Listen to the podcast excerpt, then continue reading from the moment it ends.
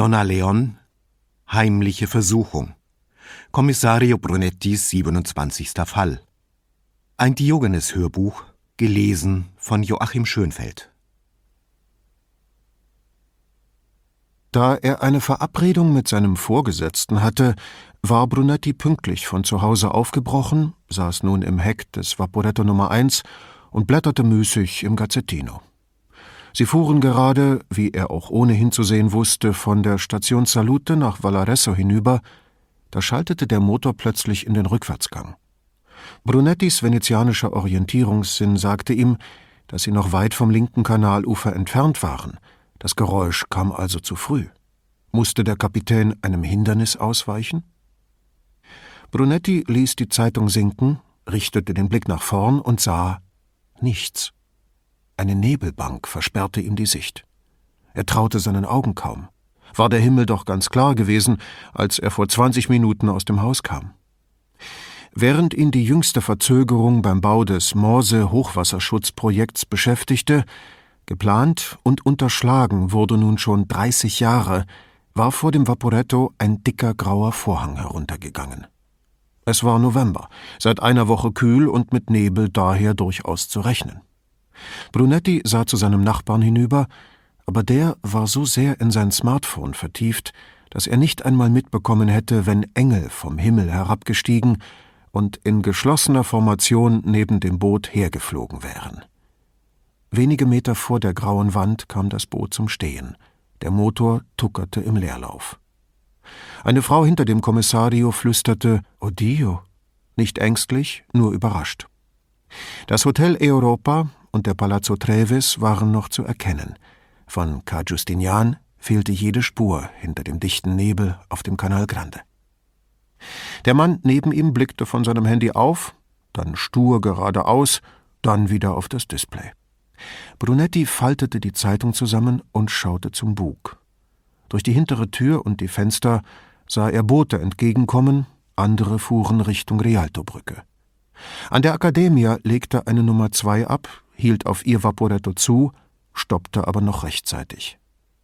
Darauf umkurfte ein Taxi hupend die stehende Nummer zwei, um geradewegs auf ihr Vaporetto zuzurasen.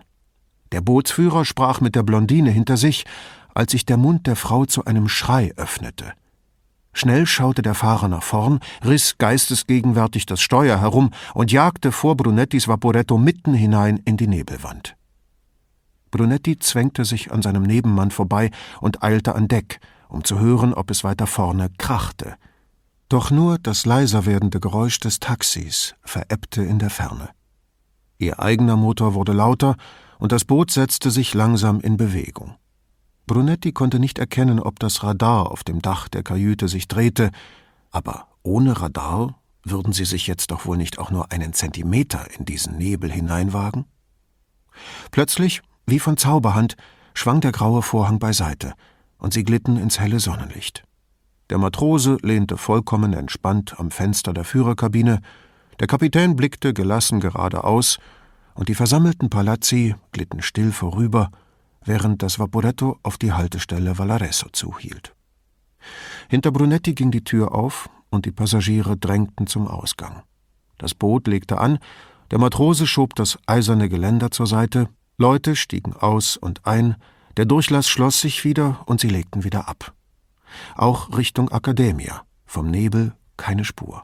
Boote fuhren hin und her, vor ihnen lag das Bacino, zur Linken standen die Basilika, die Marciana und der Dogenpalast unverrückbar an ihren Plätzen, und die Morgensonne vertrieb die letzten Schatten der Nacht. Brunetti schaute in die Kabine und fragte sich, ob es für das, was er gesehen hatte, Augenzeugen gab, wusste aber nicht mehr, wer von den Anwesenden schon an Bord gewesen war. Er hätte sie gerne ausgefragt, konnte sich jedoch vorstellen, was für ein Gesicht sie machen würden, und ließ es lieber sein. Mit der Hand strich er über das Geländer, doch das war genauso trocken wie das Deck. In seinem dunkelblauen Anzug wärmte ihm die Sonne die rechte Schulter, ja sie brannte geradezu, die Luft war frisch und trocken, der Himmel wolkenlos. Bei San Zaccaria stieg er aus. Die Zeitung ließ er ebenso zurück, wie die Hoffnung, einen Zeugen jenes Nebelspuks zu finden. Er ging langsam die Riva entlang, verscheuchte den Spuk aus seinen Gedanken und konzentrierte sich auf das, was ihn in der Questura erwartete. Gestern Nachmittag hatte ihn sein Vorgesetzter Vice Questore Giuseppe Pata für heute früh zu einer Unterredung bestellt. Genaueres stand nicht in der Mail, das war normal. Nicht normal war Pattas höfliche Ausdrucksweise. Im Grunde benahm sich Vicequestore Patta wie der typische Karrierist in Staatsdiensten. Er gab sich geschäftiger als er war, er beanspruchte jedes Lob für sich und er besaß einen schwarzen Gürtel in der Kunst, Schuld oder die Verantwortung für Misserfolge auf andere Schultern abzuwälzen. Einzig, dass er jahrzehntelang am selben Ort geblieben war, mochte verwundern. Die meisten Männer seines Rangs bewegten sich bei ihrem Aufstieg im Zickzack von einer Provinz und einer Stadt zur nächsten, bis sie am Ende nach Rom befördert wurden, wo sie wie Klumpen in der Dickmilch hockten und allen unter sich Licht und Luft und jede Chance auf Gedeihen wegnahmen. Pata war wie ein kambrischer Trilobit, in der Questura von Venedig versteinert und längst zu einem lebenden Fossil geworden. Neben ihm, in derselben Gesteinsschicht, ruhte sein Assistent, Tenente Scarpa, der ebenfalls aus Palermo stammte und in diesen neuen Jagdgründen heimisch geworden war. Kommissari kamen und gingen, drei verschiedene Questori hatten während Pattas Zeit in Venedig das Zepter geschwungen, sogar die Computer waren zweimal durch neue ersetzt worden, Patta aber blieb eine Napfschnecke, die sich an ihren Felsen so festgesaugt hatte, dass die Fluten ihr nichts anhaben konnten, den treuen Tenente immer an seiner Seite. Und doch hatten weder Patta noch Scarpa sich je für Venedig erwärmt.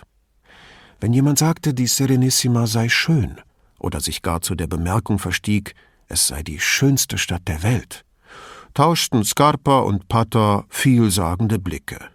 Ja, schienen sie zu denken, aber haben Sie schon einmal Palermo gesehen? Pattas Sekretärin, Signorina Elettra Zorzi, begrüßte Brunetti im Vorzimmer. Ah, Kommissario, sagte sie, eben hat der Vicequestore angerufen und mich gebeten, Ihnen auszurichten, dass er sich um ein paar Minuten verspäten wird. Hätte sich Vlad der Pfähler für die Stumpfheit seiner Pflöcke entschuldigt, wäre dies kaum verblüffender gewesen. Stimmt was nicht mit ihm? fragte Brunetti unwillkürlich. Signorina Elettra neigte grübelnd den Kopf zur Seite, ein Lächeln erschien auf ihren Lippen und verschwand wieder. Er hat in letzter Zeit viel mit seiner Frau telefoniert, sagte sie. Schwer zu beurteilen, er antwortet ihr immer nur sehr einsilbig. Irgendwie war es Signorina Elettra gelungen, eine Art Abhörgerät im Büro ihres Vorgesetzten zu installieren. Aber Brunetti tat lieber so, als wisse er nichts davon. Wenn er mit Scarpa redet, stellen die beiden sich immer ans Fenster. Dann wusste Pater also von der Wanze auf seinem Schreibtisch? Oder zog sich der Vicequestore zu geflüsterten Unterredungen mit seinem Assistenten aus gesundem Misstrauen ans Fenster zurück? Oder gefiel ihnen einfach nur die Aussicht? Was hat er bloß? fragte Brunetti. Ihre Bluse war so dunkel wie rote Beete, mit weißen Knöpfen vorne und an den Ärmeln, und umschmeichelte ihre Schultern wie Seide. Signorina Elettra legte die gespreizten Finger beider Hände vor sich hin. Ich habe keine Ahnung. Brunetti spürte ihre Ratlosigkeit. Doch wer, wenn nicht sie, konnte wissen, was mit Patta los war? Ohne aufzublicken, fuhr sie fort, er wirkt nicht gereizt, wenn er mit seiner Frau spricht. Er hört ihr zu und sagt, sie soll tun, was sie für richtig hält. Und bei Scarpa? Bei ihm schon. Und nach kurzem Nachdenken, offenbar gefällt ihm nicht, was Scarpa ihm zu melden hat. Er fällt ihm ins Wort. Einmal hat er ihn regelrecht angefahren, er soll ihn endlich in Ruhe lassen, erzählte sie und vergaß dabei ganz, wie unwahrscheinlich es war, dass sie dergleichen durch die geschlossene Tür hören konnte. Ärger im Paradies, meinte Brunetti trocken. Sieht ganz so aus. Möchten Sie in seinem Büro auf ihn warten oder soll ich Sie anrufen, wenn er kommt? Ich warte oben. Er konnte sich eine letzte Bemerkung nicht verkneifen. Der Vicequestore soll schließlich nicht auf die Idee kommen, ich könnte seinen Schreibtisch durchwühlen. Was Sie nicht sagen, ertönte eine tiefe Stimme auf der Schwelle. Ah, Tenente, säuselte Brunetti und drehte sich lächelnd zu dem Mann am Türpfosten um. Wieder einmal sprechen wir wie mit einer Zunge, wenn es um das Wohl des Vicequestore geht. Soll das ironisch sein? Oder eher sarkastisch, Kommissario? fragte Scarpa. Diejenigen unter uns, die nicht studiert haben, kennen den Unterschied nicht so genau. Brunetti machte ein nachdenkliches Gesicht. In diesem Fall würde ich sagen, ist es lediglich eine Hyperbel, Tenente wobei die offenkundige Übertreibung dazu dient, die gesamte Aussage als falsch und unglaubwürdig zu entlarven. Und da Scarpa nichts entgegnete, es handelt sich um ein rhetorisches Stilmittel, das eine komische Wirkung erzielen soll. Scarpa schwieg weiterhin, und Brunetti fuhr lächelnd fort, in der Philosophie mit der wir uns an der Universität beschäftigt haben, spricht man von einem Argumentum ad absurdum. Die Bemerkung, dass dieser Kunstgriff sich im Umgang mit dem Vicequestore geradezu aufdrängte, verkniff er sich lieber. Das soll also komisch sein? fragte Scarpa schließlich. Ganz recht, Tenente. Die Vorstellung, ich könnte das Vertrauen des Vicequestore missbrauchen, ist derart absurd, dass der leiseste Gedanke daran nur Heiterkeit hervorrufen kann. Brunetti grinste so breit, als habe sein Arzt ihn gebeten, ihm die Vorderzähne zu zeigen. Scarpa stieß sich mit der linken Schulter vom Türpfosten ab und richtete sich zu seiner ganzen Größe auf. Sein laxes Getue war schlagartig vergessen. Wie bei jenen Schlangen, die Brunetti einmal im Fernsehen gesehen hatte. Solange man sie nicht behelligte, lagen sie eingerollt da, wie tot. Doch beim geringsten Anlass schnellten sie hoch wie eine Peitsche und vergrößerten so ihren Aktionsradius für Angriff oder Verteidigung. Noch breiter lächelnd als zuvor wandte Brunetti sich an Signorina Elettra. Ich bin in meinem Büro. Rufen Sie mich doch bitte an, wenn der Vicequestore eintrifft. Selbstverständlich, Signor Kommissario, sagte Signorina Elettra, und dann, an Scarpa gewandt, Was kann ich für Sie tun, Tenente? Brunetti ging zur Tür. Scarpa, der ihm im Weg stand, rührte sich nicht. Die Zeit blieb stehen. Signorina Elettra senkte den Blick. Schließlich ging der Tenente auf Signorina Elettras Schreibtisch zu und Brunetti verließ das Büro. Auf seinem Schreibtisch fand Brunetti, was er lieber nicht gefunden hätte. Eine Akte, die seit ihrem ersten Auftauchen in der Questura immer weiter angeschwollen war. Das letzte Mal hatte er sie vor etwa zwei Monaten gesehen, als sie eine Woche in seinem Eingangskorb gelegen hatte und einfach nicht von selbst verschwinden wollte. Wie ein ungebetener Gast, der zu viel trinkt, beim Essen schweigt und immer noch da ist, wenn alle anderen Gäste längst gegangen sind. Brunetti hatte die Akte nicht angefordert, sie betraf ihn nicht weiter, und jetzt fiel ihm nichts ein, wie er sie loswerden könnte. Die dunkelgrüne Mappe versammelte Gesetzesverstöße im Zusammenhang mit Autos. Raserei, Fahrerflucht, Beschädigung von Radarfallen, Alkohol im Straßenverkehr, Telefonieren oder, viel gefährlicher, Simsen am Steuer. Mit Vergehen dieser Art hatte die Questura in einer Stadt ohne Autos eher selten zu tun. Die Mappe enthielt jedoch auch Fälle, in denen es um illegale Beschaffung von Dokumenten ging.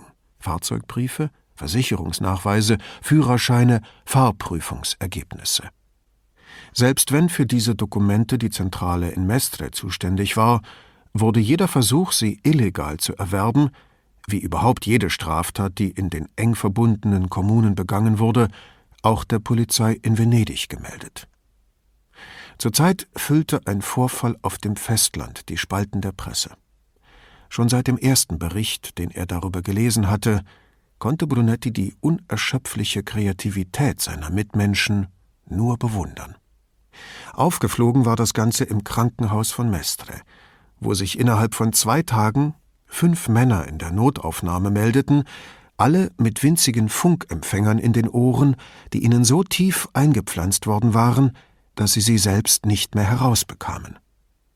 Die Ärzte entdeckten dann bei allen außerdem am Bauch befestigte Sender und an der Brust Minikameras, deren Objektive durch die Knopflöcher spähten. Da vier dieser Männer Pakistani waren und nur ein paar Brocken Italienisch sprachen, wurde zunächst ein Dolmetscher und schließlich die Polizei hinzugezogen. Wie sich herausstellte, waren sie alle bei derselben Fahrschule in Mestre mehrmals durch die mündliche Prüfung gefallen, weil sie die Bedeutung einiger Straßenschilder nicht kannten. Daher, so fand die Polizei bald heraus, hatten Mitarbeiter der Fahrschule ihnen die Sender und Empfänger verpasst. Während der Prüfung übertrugen die Knopflochkameras die abgefragten Verkehrszeichen an außerhalb sitzende Helfer, die den Kandidaten wiederum die Lösungen zuflüsterten. Und schon hatten sie ihren Führerschein. Der Service kostete zwei bis dreitausend Euro und verhalf, bis man dahinter kam, Hunderten unqualifizierter Fahrer ans Steuer nicht nur von Autos, sondern auch von Lastwagen und Sattelzügen. Da es weit und breit niemanden gab, der die Akte nicht bereits abgehakt hatte, behielt Brunetti die Mappe einfach auf seinem Schreibtisch. Vielleicht würde sich ja von der Standspur aus eine Ausfahrt auftun? Oder sollte die Akte Brunetti nur daran erinnern, wie clever die Menschen waren, zumindest wenn es darum ging, an Geld zu kommen. Sein Telefon klingelte. Der Vicequestore ist eingetroffen, Kommissario, erklärte Signorina Elettra mit der Stimme, die sie benutzte, wenn Pata in der Nähe war. Ich komme sofort, antwortete Brunetti und machte sich auf den Weg. Pata herbstlich gebräunt, stand vor Signorina Elettras Schreibtisch und besprach mit ihr die Termine für den Nachmittag. Heute trug er einen dunkelgrauen Anzug, den Brunetti noch nicht kannte. Während er wartete, besah er sich den Anzug genauer. Wie vorteilhaft das Jackett mit der aufspringenden Falte für Pattas massige Schultern war. Sein Blick wanderte zu den Knopflöchern an den Ärmeln. Ja, Sie waren zweifelsohne handgenäht. Auch Patters schwarze Schuhe waren offensichtlich maßgefertigt. Die winzigen Zierlöcher an den Schuhspitzen unterstrichen die Weichheit des Leders. Und dann noch die feinen Quasten. Brunetti wagte sich kaum einzugestehen, wie sehr er ihn um diese Schuhe beneidete. Ah, guten Morgen, Kommissario, sagte Patter liebenswürdig. Kommen Sie doch bitte in mein Büro. Patters Aussprache passte sich stets der Stellung seiner Gesprächspartner an, wie Brunetti im Lauf der Jahre herausgefunden hatte. Mit dem Questore sprach Patter in lupenreinem Italienisch, toskanischer als jeder Toskaner. Ebenso mit Signorina Elettra. Ein weniger bedeutendes Gegenüber bekam seinen palermitanischen Akzent hingegen deutlich zu spüren. Seltsame Buchstaben schlichen sich ein. Weibliche Substantive endeten plötzlich auf i. L wurde zu d. Aus der Madonna wurde eine Maronna und Bello wurde zu Bello. Gelegentlich tauchte am Wortanfang ein i unter, nur um beim Anblick einer Person von höherem Rang wieder an seinen Platz zu hechten. Durch das reine Italienisch, mit dem Patter ihn begrüßt hatte, fühlte Brunetti sich ein paar Sprossen nach oben befördert, freilich nur vorübergehend, wie ihn sein gesunder Menschenverstand warnte. Patter schritt voran und überließ es Brunetti, die Tür hinter ihnen zu schließen. Der Vicequestore ging auf seinen Schreibtisch zu, drehte jedoch wieder ab und nahm auf einem der Stühle vor dem Schreibtisch Platz. Brunetti durfte sich neben ihn setzen. Ich möchte offen mit Ihnen sprechen, Kommissario, begann Pater.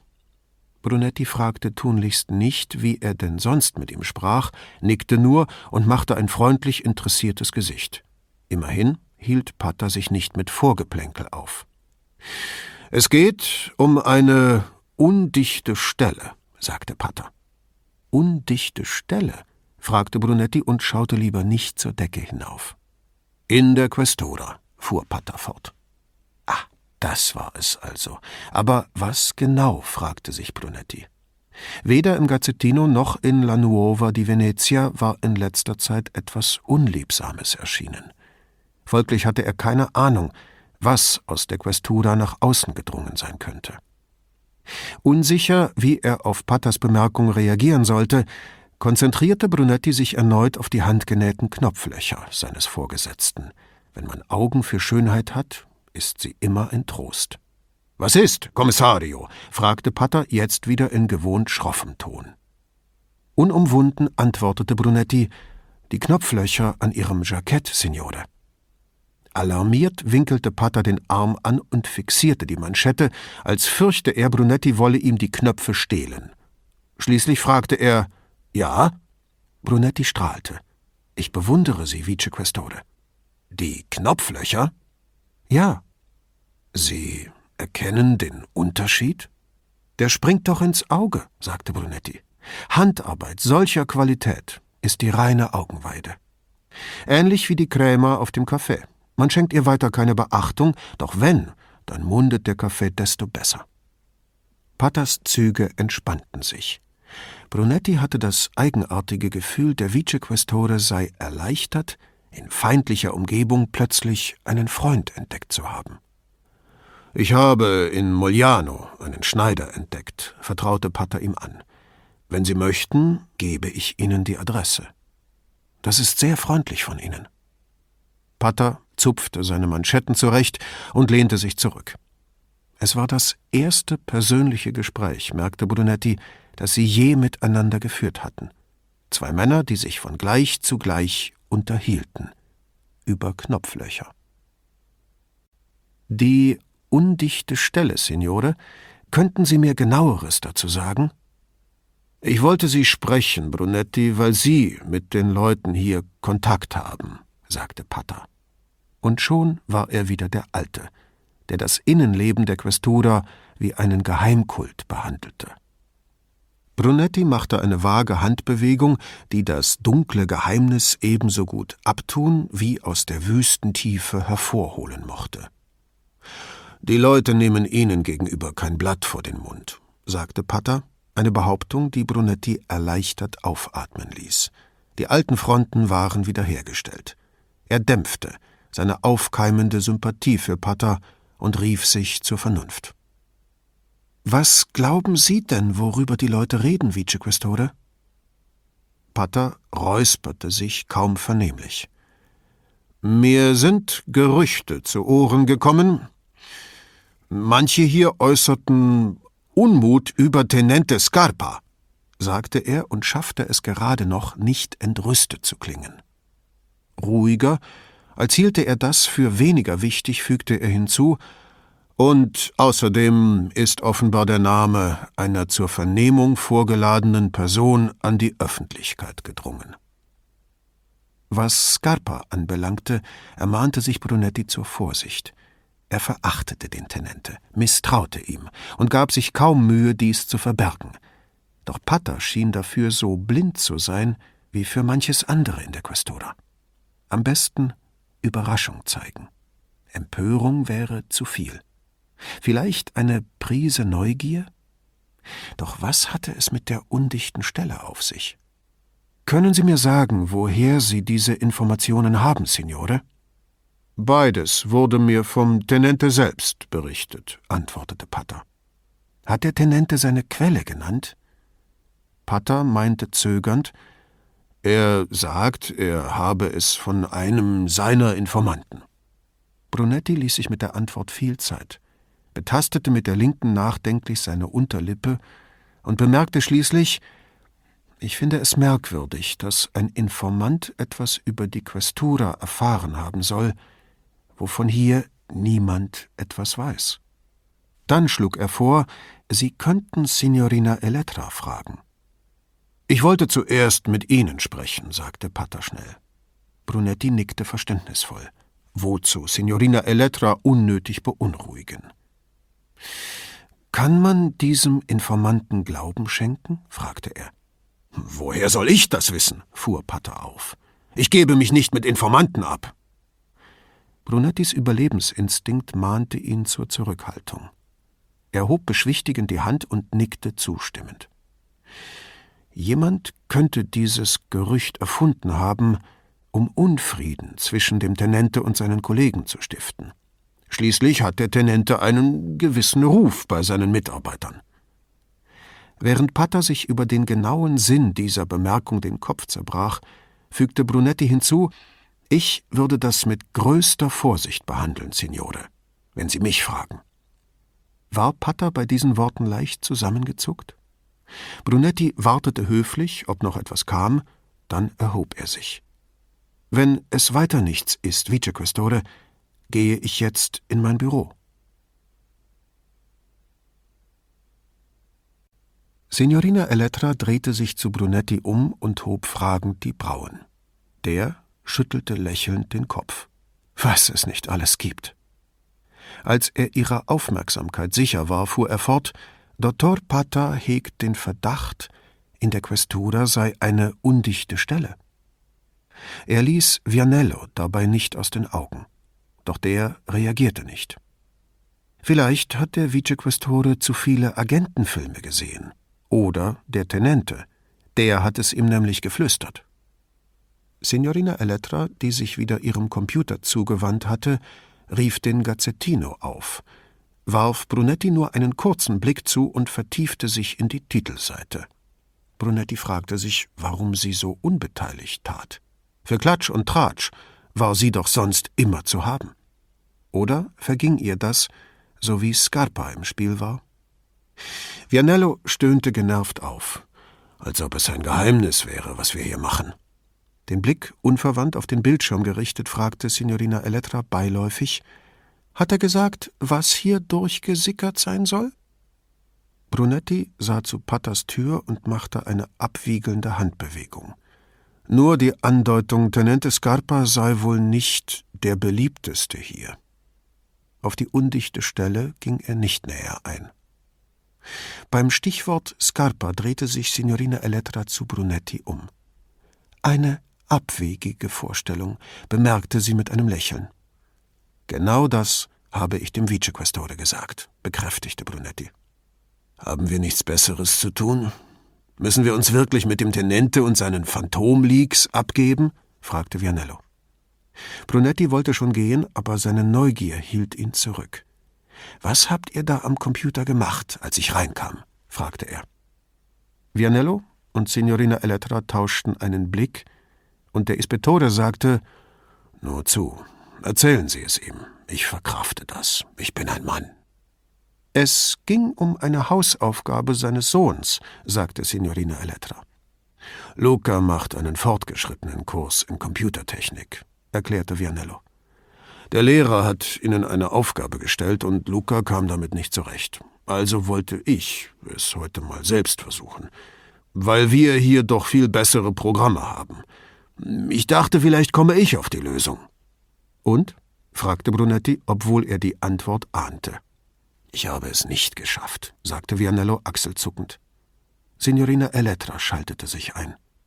Auch ich habe lange geknobelt. Hat Luca es denn inzwischen herausbekommen? Ich habe ihn beim Frühstück danach gefragt. Er sagt, nachts ist ihm eine Erleuchtung gekommen, und da ist er aufgestanden und hat so lange probiert, bis er es raus hatte. Vianello seufzte lächelnd. Hat er dieselbe Lösung wie wir? fragte Signorina Elettra. Brunetti rechnete ihr die Freundlichkeit dieses Wir hoch an. Weiß ich nicht, sagte Vianello. Er hatte es eilig. Er versprach es mir beim Abendessen zu erzählen. Sie wurden in ihrem Gespräch von Alvise unterbrochen, der auf der Schwelle erschien. Oh, da sind Sie ja, Kommissario! Er salutierte eilig, fuhr sich mit der Hand ans Herz und lehnte sich keuchend an den Türpfosten, als sei er die Treppe hinaufgerannt. Alvise war der Kleinste in der Questura. Ob die Stufen für ihn höher waren? Unten ist eine Frau, die Sie sprechen will, Kommissario, brachte er mühsam heraus. Wäre es nicht einfacher gewesen, mich anzurufen, Alvise? meinte Brunetti. Alvises Miene erstarrte. Er ließ die Hand vom Herzen sinken und hörte auf zu keuchen. Da stand er im Rampenlicht der praktischen Vernunft. und brauchte einige Sekunden, ehe er stammeln konnte. Selbstverständlich, Dottore. Aber die Signora sollte sehen, dass ich weiß, es handelt sich um etwas Wichtiges. Dann gehen Sie und bringen Sie die Frau bitte in mein Büro, war alles, was Brunetti zu erwidern vermochte. Alvise, der nun wieder keuchte und nur noch ein Nicken zustande brachte, stolperte rückwärts auf den Flur hinaus und verschwand. Die drei schwiegen, bis Alvises Schritte verklungen waren. Warum sind Sie immer so geduldig mit ihm, Signore? fragte Signorina Elettra. Brunetti sah erstaunt auf. Er hatte noch nie darüber nachgedacht. Weil er es braucht, sagte er schließlich. Ah, machte Signorina Elettra vielsagend. Ich bin in meinem Büro, fügte der Kommissario noch hinzu.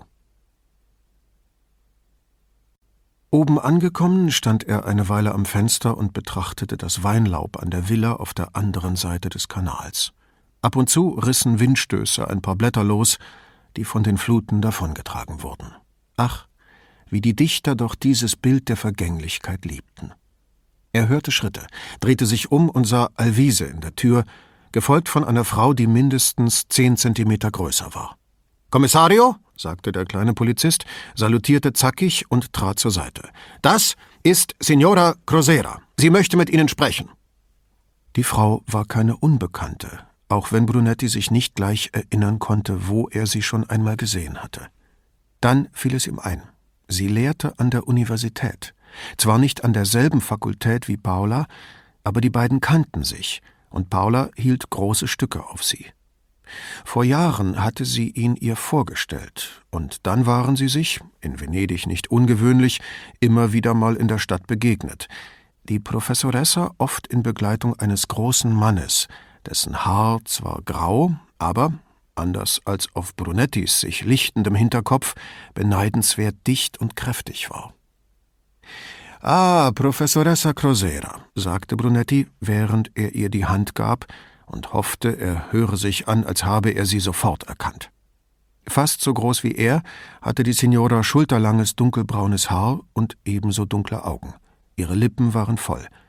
Sie versuchte zu lächeln, schaffte es aber nur, die Mundwinkel ein wenig nach oben zu ziehen. Kommen Sie herein, nehmen Sie Platz. Er wartete, bis sie sich gesetzt hatte, und postierte sich dann hinter seinem Schreibtisch, um klarzumachen, dass sie nicht mit dem Mann einer Kollegin plauderte, sondern ihn als Polizisten aufgesucht hatte. Ihr Blick huschte im Zimmer umher, während sie, die Knie zusammengepresst, auf der Stuhlkante Platz nahm. Sie trug schwarze Hosen und eine dunkelgrüne Jacke und schien in letzter Zeit nicht viel geschlafen zu haben. Ihre Handtasche stellte sie neben dem Stuhl ab, und als sie sich wieder aufrichtete, hatte sie sich etwas gefasst. Wie kann ich Ihnen helfen, Professoressa? fragte Brunetti ruhig, als sei es das Normalste der Welt, dass eine Universitätsprofessorin nervös vor einem Kommissario die Polizia auf dem Stuhl herumrutschte. Als klar war, dass Brunetti nichts weiter sagen würde, erklärte sie Ich dachte, es wäre einfacher, mit jemandem zu sprechen, den ich kenne, korrigierte sich aber sogleich nicht, dass ich Sie näher kenne, Kommissario, Paula hat nie etwas erzählt, jedenfalls nichts über ihren Beruf. Kein Wort über ihre Arbeit. Sie könnten ebenso gut Notar oder Elektriker sein. Brunetti lächelte. Wahrscheinlich möchte sie uns damit Zeit und Ärger ersparen. Verzeihung? fragte Professor Sacrosera verwirrt. Wenn sie ihren Kollegen erzählen würde, dass ich Polizist bin, würden die uns womöglich Tag und Nacht die Tür einrennen weil irgendein Nachbar ohne Genehmigung ein neues Badezimmer einbaut, oder nachts um drei anrufen, weil die Studenten in der Wohnung über ihnen eine wilde Party feiern, scherzte er und lächelte erneut, worauf Professor Sacrosera sich ein wenig entspannte. Oh nein, um derlei geht es nicht. Sie bückte sich und schob ihre Handtasche ein paar Zentimeter nach hinten. Es ist etwas Ernstes. Die Signora überkreuzte die Beine, stellte sie wieder nebeneinander und wandte den Blick ab. Im Licht vom Fenster her wirkte ihre Wange eingefallen. Professoressa Crosera legte die Hände zusammen und studierte sie eingehend. Ich weiß, Sie und Paula haben Kinder, sagte sie und blickte kurz auf. Ja, zwei. im Teenageralter? So gerade noch, meinte Brunetti leichthin. Den Kopf wieder gesenkt, nickte die Signora nachdrücklich. Wir auch. Zwei. Ein Junge und ein Mädchen. Genau wie wir. Ein Junge und ein Mädchen, erklärte Brunetti, obwohl sie das bestimmt schon wusste.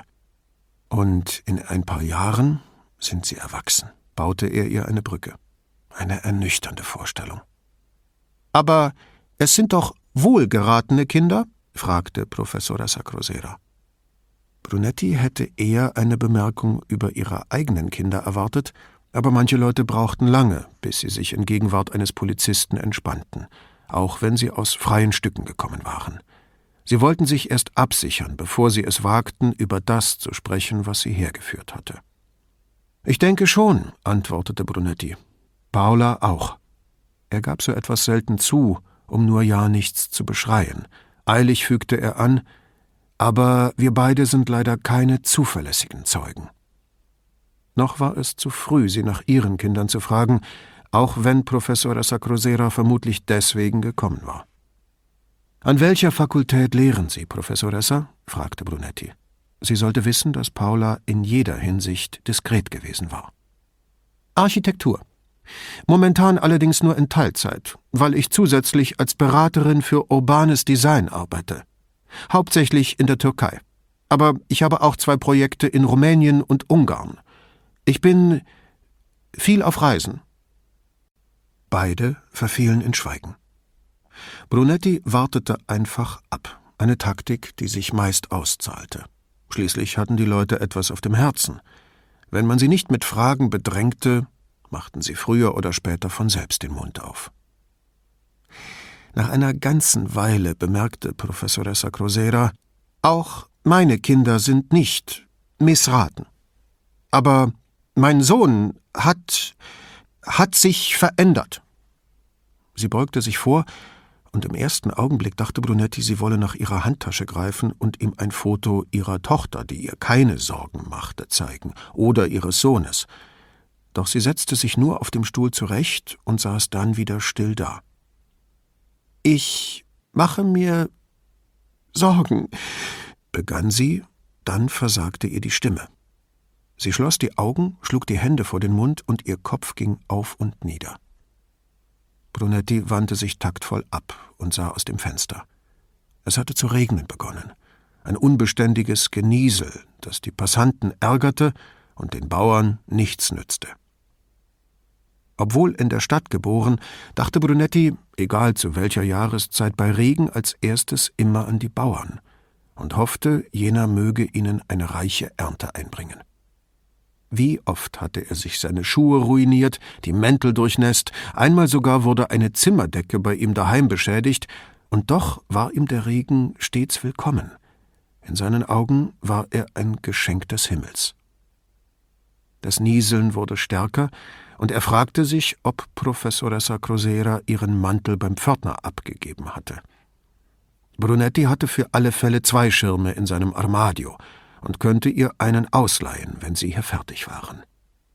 Aber wie sollten sie fertig werden, wenn sie nicht endlich zur Sache kam?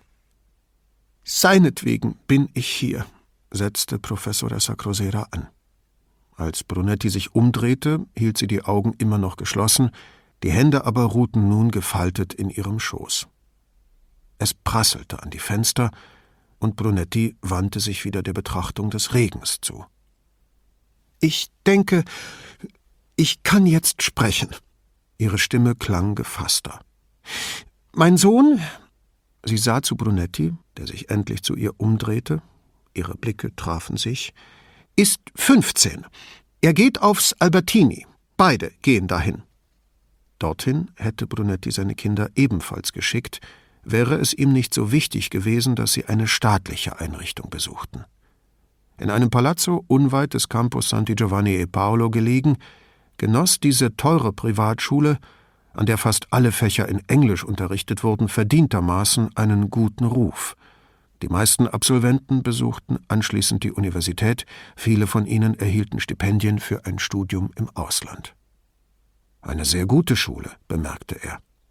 Es dauerte, bis Professor Sacrosera sich zu einem bestätigenden Nicken durchringen konnte.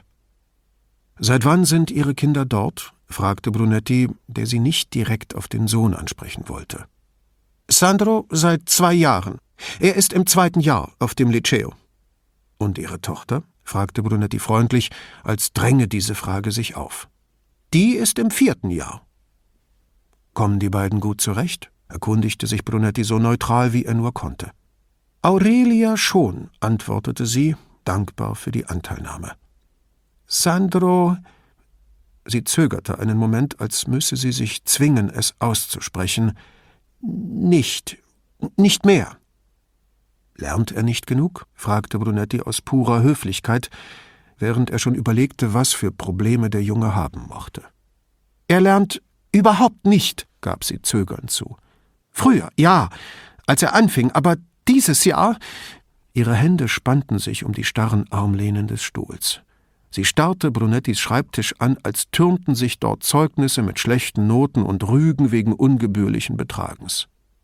Hm, brummte Brunetti besorgt, wie man es bei schlechten Nachrichten tut. Ihm lag nichts daran, sie mit geschickten Fragen zum Reden zu bringen, sie sollte von alleine auf ihr Problem zu sprechen kommen. Natürlich kamen ihm Drogen in den Sinn, die übelste Frucht im Füllhorn der elterlichen Sorgen. In letzter Zeit verkrampften sich Brunettis Hüftmuskeln, wenn er eine Treppe hinunterstieg. Die Anstrengung fiel ihm erst auf, als er eines Tages nach der letzten Stufe, während sein Körper sich entspannte, unwillkürlich aufstöhnte. Nicht viel anders ging es ihm, wenn er von Teenagern hörte, die den Gefahren des modernen Lebens ausgesetzt waren. Alles zog sich in ihm zusammen, und er wehrte sich mit ganzer Kraft gegen den Albtraum, auch seine Kinder könnten vom Weg abkommen. Voriges Jahr war Sandro der Zweitbeste. Doch in diesem Schuljahr, das erst vor zwei Monaten begonnen hat, höre ich von den Lehrern nur Schlechtes über ihn. Für Noten ist es noch zu früh. Aber er bringt keine Bücher mit nach Hause. Und Hausaufgaben macht er auch nicht mehr. Aha, sagte Brunetti leise. Was für ein Gegensatz zu seinen eigenen Kindern, die sich ständig mit Freunden trafen, um gemeinsam zu lernen oder sich auf Prüfungen vorzubereiten, zufrieden mit der Schule und immer begierig darauf, Neues zu erfahren. Professoressa Crosera legte das rechte Bein auf das linke und dann das linke auf das rechte. Mein Mann wollte nicht, begann sie, korrigierte sich aber sofort, ich hielt es für richtig, hierher zu kommen, um genaueres in Erfahrung zu bringen. Eigentlich hätte Brunetti vielmehr von ihr Informationen erwartet. Doch er schwieg. Viele Leute fühlten sich als Verräter, wenn sie zur Polizei gingen. Würde es ihm selbst etwa leicht fallen, einem Fremden von den Privatangelegenheiten seiner Kinder zu erzählen? Dass Professoressa Crosera sich an die Polizei gewandt hatte, nicht an einen Arzt, das Jugendamt oder einen Priester, ließ tief blicken. Was möchten Sie wissen, Professoressa? Ich weiß, es ist strafbar, Drogen zu verkaufen. Ihre Stimme klang gepresst. Aber ist es auch strafbar, Drogen zu nehmen? Das also plagte sie. Brunetti war froh, ihr sagen zu können, nein, der Konsum nicht, aber der Handel damit schon, insbesondere wenn man sie vor einer Schule an Minderjährige abgibt. Ihre Miene entspannte sich. Ich wollte mich vergewissern, sagte sie schließlich. Nachdenklich fuhr sie fort Wenn man sie also nur konsumiert, ist das harmlos? Bekommt man keine Schwierigkeiten? Sie merkte selbst, wie absurd diese Bemerkung war. Ihre Miene umwölkte sich und hastig fügte sie hinzu Mit der Polizei, meine ich. Solange man nicht damit handelt, nein. Finden Sie diese Gesetzeslage gut? brach es aus Professoressa Crosera heraus.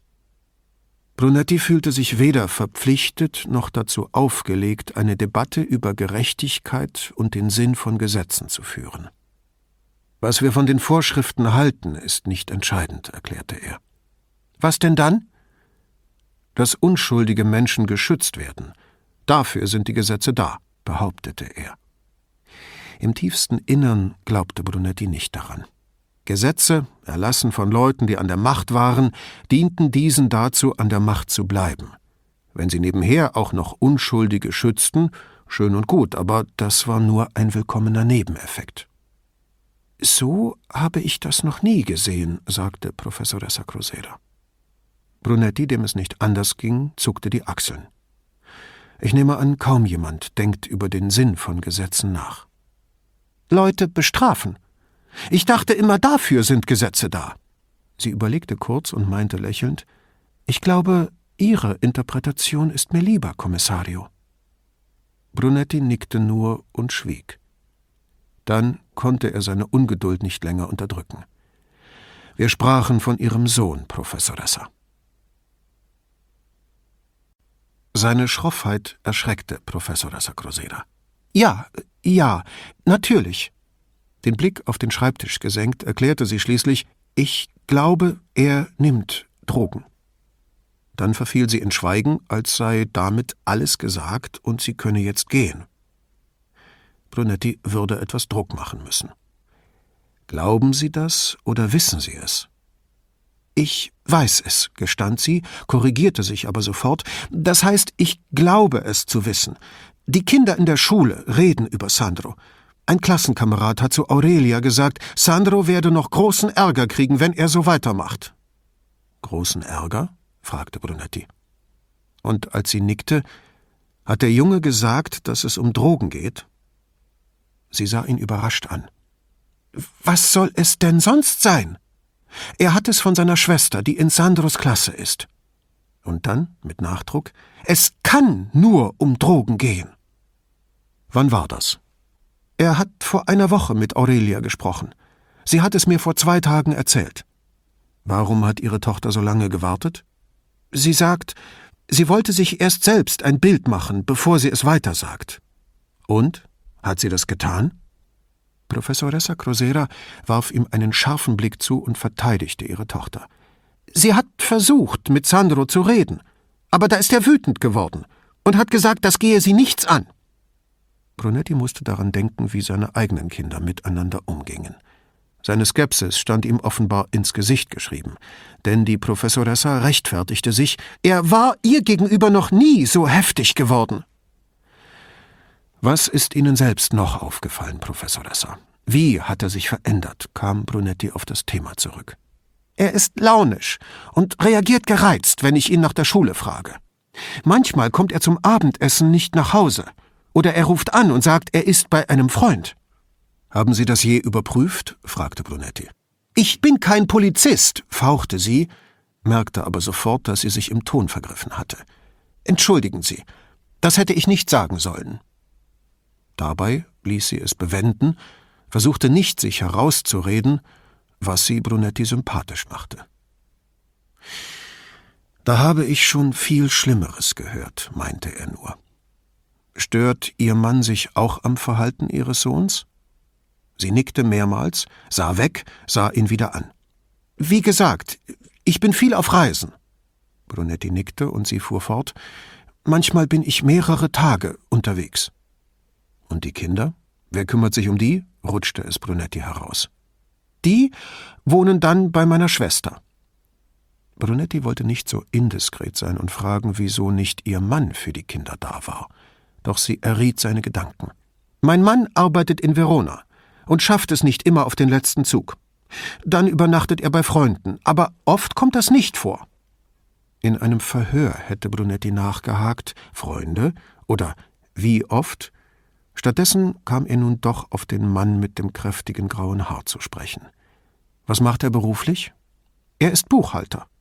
Und nach einem prüfenden Blick auf Brunetti Er sagt, Sandro ist zu mager und lässt sich nichts sagen. Typisch Teenager, dachte Brunetti, schwieg aber. Von Drogen will mein Mann nichts wissen. Er hält es für ausgeschlossen, dass Sandro welche nimmt.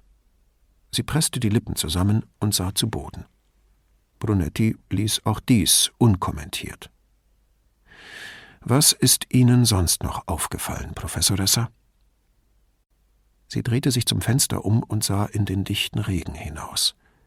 Den rechten Ellbogen auf der Armlehne legte sie die Hand an die Stirn und drückte ein paar Mal so fest dagegen, dass die Haut sich furchte. Er spricht kaum noch ein Wort. Als ob er einen Kopfhörer aufhätte, Stimmen hört oder Musik, was weiß ich. Wenn ich ihn etwas frage, muss ich es jedes Mal wiederholen, und dann antwortet er nur widerwillig. Wieder an Brunetti gewandt, fügte sie hinzu Er schläft schlecht, glaube ich. Und er verliert schnell die Beherrschung. Früher war er so ein angenehmes Kind. Sie mochte Paulas Kollegin oder Freundin sein. Und wenn schon, Brunetti wollte nicht noch mehr Zeit mit einem Problem vergeuden, das beim Sozialamt besser aufgehoben war. Um nicht zu brüsk zu wirken, wiegelte er ab. Wenn ich vor drei Jahren meinen Sohn beschrieben hätte, hätte ich, von den Schlafproblemen abgesehen, ungefähr dasselbe gesagt.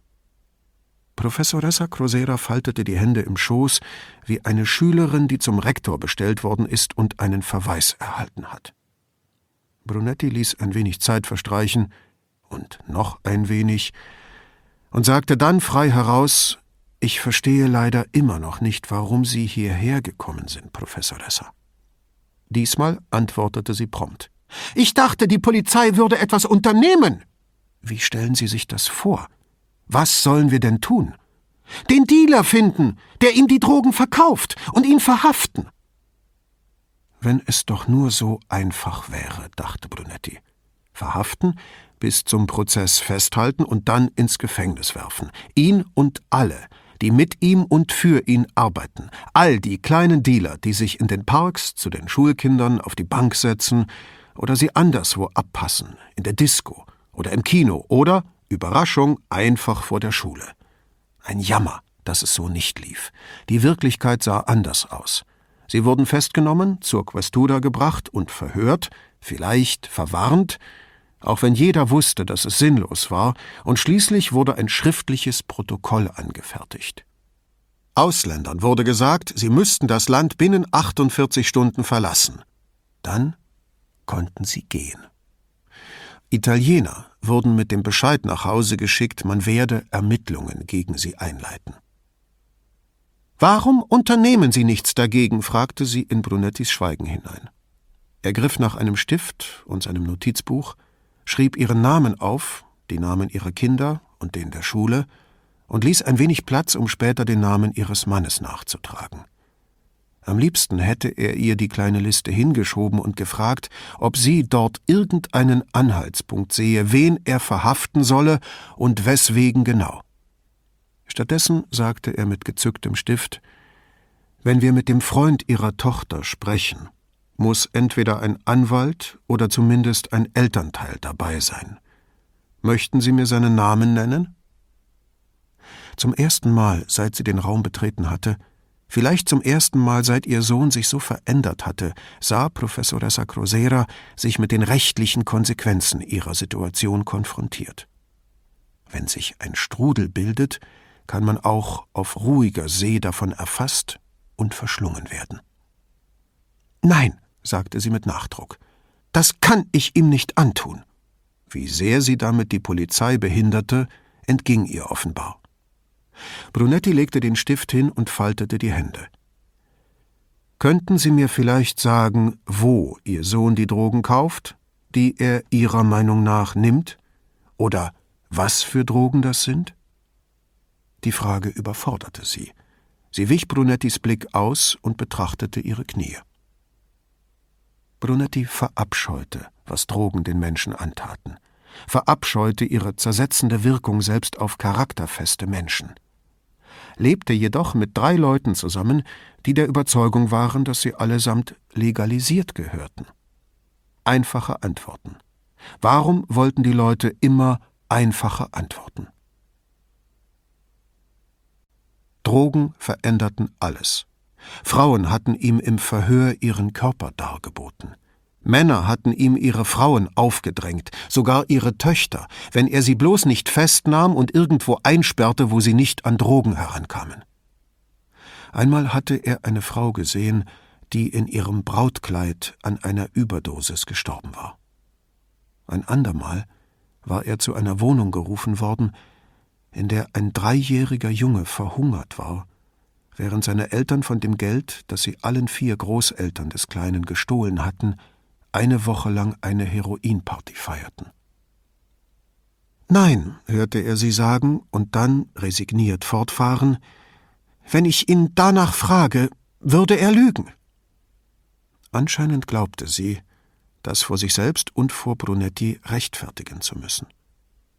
Ich weiß nicht, warum ich mir da so sicher bin, aber so ist es. Sie legte eine Hand an die Stirn. Brunetti sah wieder zum Fenster hinaus, als sie mit heiserer Stimme fast unhörbar bemerkte, er ist mein Kleiner, und ich weiß nicht, was ich tun soll. Brunetti konnte den Anblick der Tränen, die zwischen ihren Fingern hindurch auf die Wolljacke rannen, nicht ertragen, sprang auf, ging zum Fenster und vertiefte sich in die Fassade der Kirche gegenüber. San Lorenzo, ein Märtyrer. Brunettis Vater war an Krebs gestorben, ein langer, schrecklicher Tod in einem Krankenhaus, das von Leuten betrieben wurde, für die menschliches Leiden der beste Weg zur Erlösung war und die sich daher geweigert hatten, ihm in den letzten Tagen seines Lebens Schmerzmittel zu geben. Drei Tage vor dem Tod seines Vaters hatte der jüngere Sohn, damals schon Kommissario di Polizia, aus dem Raum, in dem die Polizei beschlagnahmte Drogen und Waffen aufbewahrte, drei Schachteln mit Morphiumampullen gestohlen und dann seinem sterbenden Vater alle acht Stunden eine verabreicht.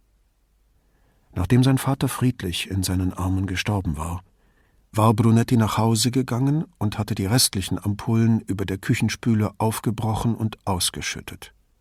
Er glaubte an sehr wenig, aber er wusste, Leiden war immer falsch.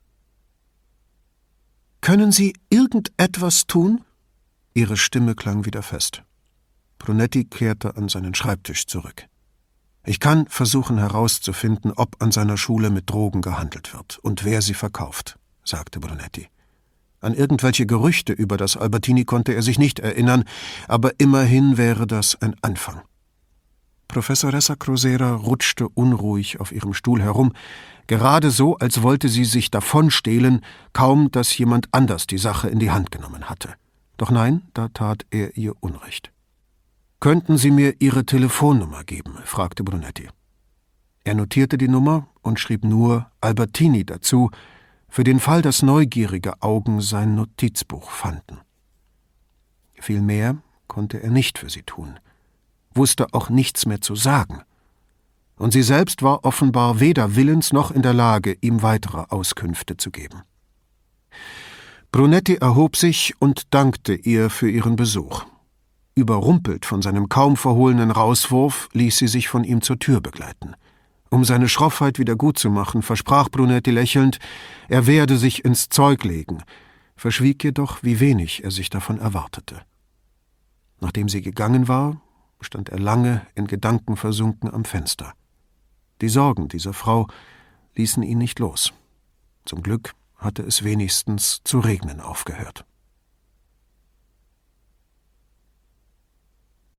Nach dem Mittagessen bat Brunetti Vianello zu sich ins Büro. Er konnte es kaum erwarten, ihm von seinem Gespräch mit Professoressa Crosera zu berichten. Als er fertig war, fragte Vianello: Die Kinder gehen aufs Albertini? Macht das irgendeinen Unterschied? Der Ispettore schlug die Beine übereinander und wippte mit dem Fuß. Vor fünf Jahren hätte es vielleicht noch einen Unterschied gemacht. Aber heutzutage sind Drogen überall zu haben. Er stellte die Füße wieder nebeneinander. Wie grau er geworden ist, wie schmal im Gesicht, dachte Brunetti. Früher waren Drogen an Privatschulen nicht so verbreitet, aber das hat sich geändert. Jedenfalls habe ich das gehört. Von wem? fragte Brunetti und erkannte seinen Fehler zu spät. Alle in der Questura behielten die Namen ihrer Informanten für sich. Vianello ließ sich nichts anmerken. Von einem, der sich auskennt. Er sagt, mittlerweile haben praktisch alle Schulen dieses Problem. Das wusste Brunetti natürlich selbst, so wie er wusste, dass im Winter die Luft in der Stadt weit über die Grenzwerte hinaus, die irgendeine europäische Wissenschaftlerkommission zum Schutz der Gesundheit ausgegeben hatte, mit Schadstoffen belastet war aber solange er es nicht roch, es ihm nicht in der Lunge stach, verdrängte er den Gedanken daran. Um der Luft zu entgehen, müsste er die Stadt verlassen, und das kam nicht in Frage. Mit Drogen war es nicht viel anders, solange nicht die eigenen Kinder betroffen waren. Gott sei Dank sind wir ein paar Jahrzehnte früher geboren, sagte er.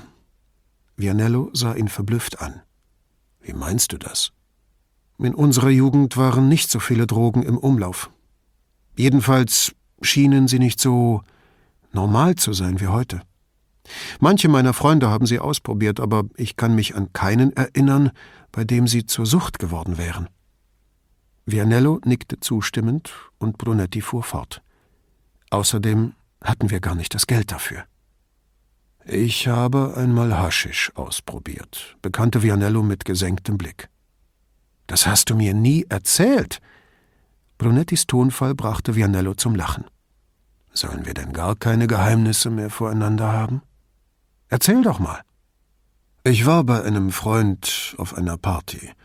Da hat man mir Kräutertee eingeschenkt, erklärte Vianello. Die unpersönliche Formulierung ließ Brunetti aufhorchen. Du hast es nicht geraucht? Nein.